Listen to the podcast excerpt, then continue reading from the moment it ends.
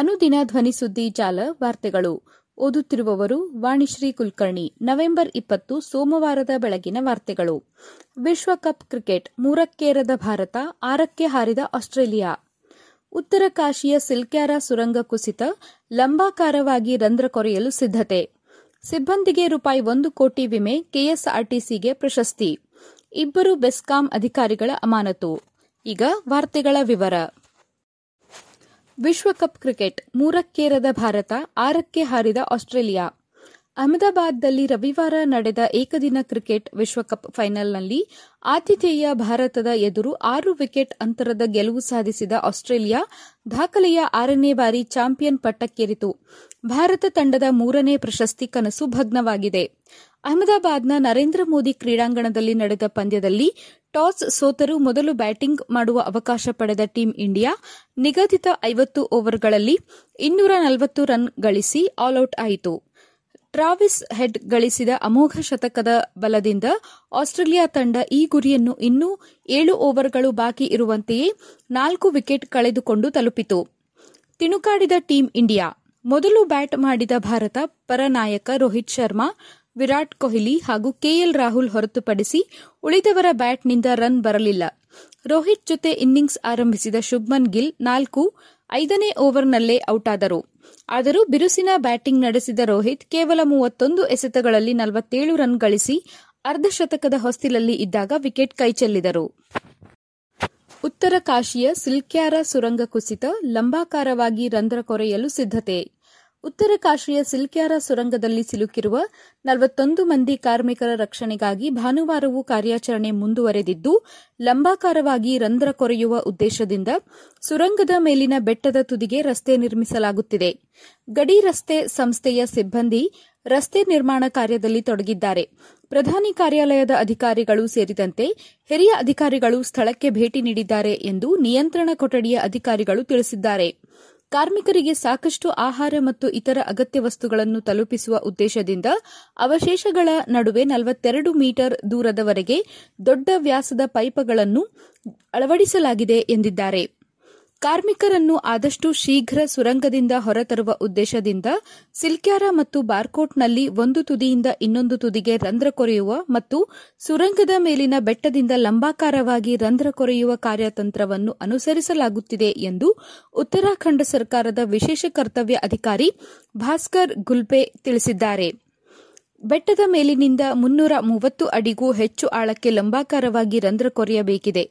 ಇದಕ್ಕೆ ಅಗತ್ಯವಿರುವ ಯಂತ್ರಗಳನ್ನು ಬೆಟ್ಟದ ಮೇಲಕ್ಕೆ ಕೊಂಡೊಯ್ಯಲು ರಸ್ತೆ ನಿರ್ಮಾಣ ಕಾರ್ಯ ನಡೆಯುತ್ತಿದೆ ಎಂದು ವಿವರಿಸಿದ್ದಾರೆ. ಸಿಬ್ಬಂದಿಗೆ ರೂಪಾಯಿ ಒಂದು ಕೋಟಿ ವಿಮೆ ಕೆಎಸ್ಆರ್ಟಿಸಿಗೆ ಪ್ರಶಸ್ತಿ.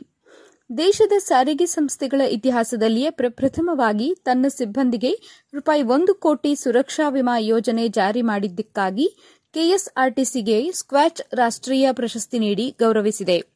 ದೆಹಲಿಯ ಸ್ಕ್ವಾಚ್ ಸಂಸ್ಥೆಯು ಸ್ವತಂತ್ರ ವಿಚಾರ ತಜ್ಞರ ವೇದಿಕೆಯಾಗಿದ್ದು, ದೇಶದ ವಿವಿಧ ಸಂಸ್ಥೆಗಳ ಆಡಳಿತ ನಿರ್ವಹಣೆ, ಹಣಕಾಸು, ತಾಂತ್ರಿಕತೆ ಅಳವಡಿಕೆ, ಆಂತರಿಕ ಬೆಳವಣಿಗೆಯಲ್ಲಿ ಆಗಿರುವ ಸಾಧನೆ, ಅವುಗಳಿಂದ ಉಂಟಾಗಿರುವ ಪರಿಣಾಮಗಳನ್ನು ಆಧರಿಸಿ ಪ್ರಶಸ್ತಿ ನೀಡುತ್ತಾ ಬಂದಿದೆ.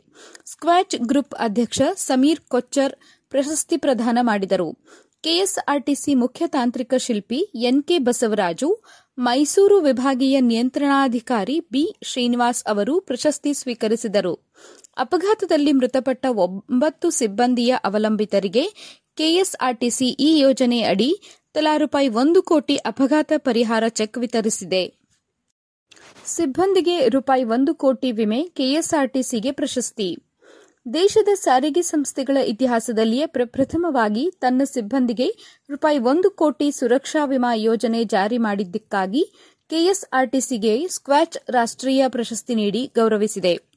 ದೆಹಲಿಯ ಸ್ಕ್ವಾಚ್ ಸಂಸ್ಥೆಯು ಸ್ವತಂತ್ರ ವಿಚಾರ ತಜ್ಞರ ವೇದಿಕೆಯಾಗಿದ್ದು, ದೇಶದ ವಿವಿಧ ಸಂಸ್ಥೆಗಳ ಆಡಳಿತ ನಿರ್ವಹಣೆ, ಹಣಕಾಸು, ತಾಂತ್ರಿಕತೆ ಅಳವಡಿಕೆ ಆಂತರಿಕ ಬೆಳವಣಿಗೆಯಲ್ಲಿ ಆಗಿರುವ ಸಾಧನೆ, ಅವುಗಳಿಂದ ಉಂಟಾಗಿರುವ ಪರಿಣಾಮಗಳನ್ನು ಆಧರಿಸಿ ಪ್ರಶಸ್ತಿ ನೀಡುತ್ತಾ ಬಂದಿದೆ. ಸ್ಕ್ವಾಚ್ ಗ್ರೂಪ್ ಅಧ್ಯಕ್ಷ ಸಮೀರ್ ಕೊಚ್ಚರ್ ಪ್ರಶಸ್ತಿ ಪ್ರದಾನ ಮಾಡಿದರು. ಕೆಎಸ್ಆರ್ಟಿಸಿ ಮುಖ್ಯ ತಾಂತ್ರಿಕ ಶಿಲ್ಪಿ ಎನ್ಕೆ ಬಸವರಾಜು, ಮೈಸೂರು ವಿಭಾಗೀಯ ನಿಯಂತ್ರಣಾಧಿಕಾರಿ ಬಿ ಶ್ರೀನಿವಾಸ್ ಅವರು ಪ್ರಶಸ್ತಿ ಸ್ವೀಕರಿಸಿದರು. ಅಪಘಾತದಲ್ಲಿ ಮೃತಪಟ್ಟ ಒಂಬತ್ತು ಸಿಬ್ಬಂದಿಯ ಅವಲಂಬಿತರಿಗೆ ಕೆಎಸ್ಆರ್ಟಿಸಿ ಈ ಯೋಜನೆಯಡಿ ತಲಾ ರೂಪಾಯಿ ಒಂದು ಕೋಟಿ ಅಪಘಾತ ಪರಿಹಾರ ಚೆಕ್ ವಿತರಿಸಿದೆ. ಇಬ್ಬರು ಬೆಸ್ಕಾಂ ಅಧಿಕಾರಿಗಳ ಅಮಾನತು. ರವಿವಾರ ಬೆಂಗಳೂರು ನಗರದ ಕಾಡುಗುಡಿ ಪೊಲೀಸ್ ಠಾಣಾ ವ್ಯಾಪ್ತಿಯ ಹೋಪ್ ಫಾರ್ಮ್ ಬಳಿ ವಿದ್ಯುತ್ ಪ್ರವಹಿಸುತ್ತಿದ್ದ ತಂತಿ ತುಳಿದ ಪರಿಣಾಮ, ಮಹಿಳೆ ಮತ್ತು ಮಗು ಮೃತಪಟ್ಟಿರುವ ಪ್ರಕರಣಕ್ಕೆ ಸಂಬಂಧಿಸಿದಂತೆ ಬೆಸ್ಕಾಂನ ಎಇ ಹಾಗೂ ಎಇಇ ಅಧಿಕಾರಿಯನ್ನು ಅಮಾನತು ಮಾಡಲಾಗಿದೆ ಎಂದು ಇಂಧನ ಖಾತೆ ಸಚಿವ ಕೆಜೆ ಜಾರ್ಜ್ ಸಾಮಾಜಿಕ ಜಾಲತಾಣದಲ್ಲಿ ಮಾಹಿತಿ ಹಂಚಿಕೊಂಡಿದ್ದಾರೆ. ರಸ್ತೆ ಬದಿ ತುಂಡಾಗಿ ಬಿದ್ದಿದ್ದ ವಿದ್ಯುತ್ ತಂತಿಯನ್ನು ತುಳಿದು ಸಾವನ್ನಪ್ಪಿದ ಘಟನೆ ವೈಲ್ಡ್ ಫೀಲ್ಡ್ನಲ್ಲಿರುವ ಹೋಪ್ ಫಾರ್ಮ್ ಬಳಿ ನಡೆದಿತ್ತು. ಈ ಬಗ್ಗೆ ಜಾರ್ಜ್ ಪೋಸ್ಟ್ ಮಾಡಿರುವ ಅವರು ಬೆಂಗಳೂರಿನ ವೈಟ್ ಫೀಲ್ಡ್ನಲ್ಲಿ ಹೋಪ್ ಫಾರ್ಮ್ ಬಳಿ ವಿದ್ಯುತ್ ಶಾಕ್ಗೆ ಒಬ್ಬ ಮಹಿಳೆ ಮತ್ತು ಒಂದು ಮಗು ಸಾವನ್ನಪ್ಪಿರುವ ದುರ್ದೈವದ ಘಟನೆ ನಡೆದಿದೆ. ಈ ದುರದೃಷ್ಟಕರ ಸಾವುಗಳಿಗೆ ಕಾರಣವಾದ ಘಟನೆಯ ಕುರಿತು ನಾವು ವಿಚಾರಣೆಯನ್ನು ಕೈಗೆತ್ತಿಕೊಂಡಿದ್ದೇವೆ. ಇದರ ವರದಿಯನ್ನು ಎದುರು ನೋಡುತ್ತಿದ್ದೇವೆ, ಎಂದರು. ಈ ಅಪಘಾತಕ್ಕೆ ಕಾರಣರಾದ ಎಇ ಮತ್ತು ಎಇಇ ಅಧಿಕಾರಿಗಳನ್ನು ಅಮಾನತುಗೊಳಿಸಲಾಗಿದೆ ಮತ್ತು ಇದಕ್ಕೆ ಕಾರಣವಾದವರು ಮತ್ಯಾರೇ ಇದ್ದರೂ ನಿರ್ದಾಕ್ಷಿಣ್ಯವಾಗಿ ಕ್ರಮ ಜರುಗಿಸಲಾಗುವುದು. ಈ ದುರ್ಘಟನೆಯಲ್ಲಿ ಸಂಬಂಧಿಕರನ್ನು ಕಳೆದುಕೊಂಡು ಕುಟುಂಬ ಸದಸ್ಯರಿಗೆ ರಾಜ್ಯ ಸರ್ಕಾರ ತಲಾ ಐದು ಲಕ್ಷ ರೂಪಾಯಿ ಪರಿಹಾರ ನೀಡಲಿದೆ ಎಂದು ಬರೆದುಕೊಂಡಿದ್ದಾರೆ. ಸುದ್ದಿ ಸಂಪಾದಕರು ಗಣೇಶ್ ಇನಾಮ್ದಾರ್.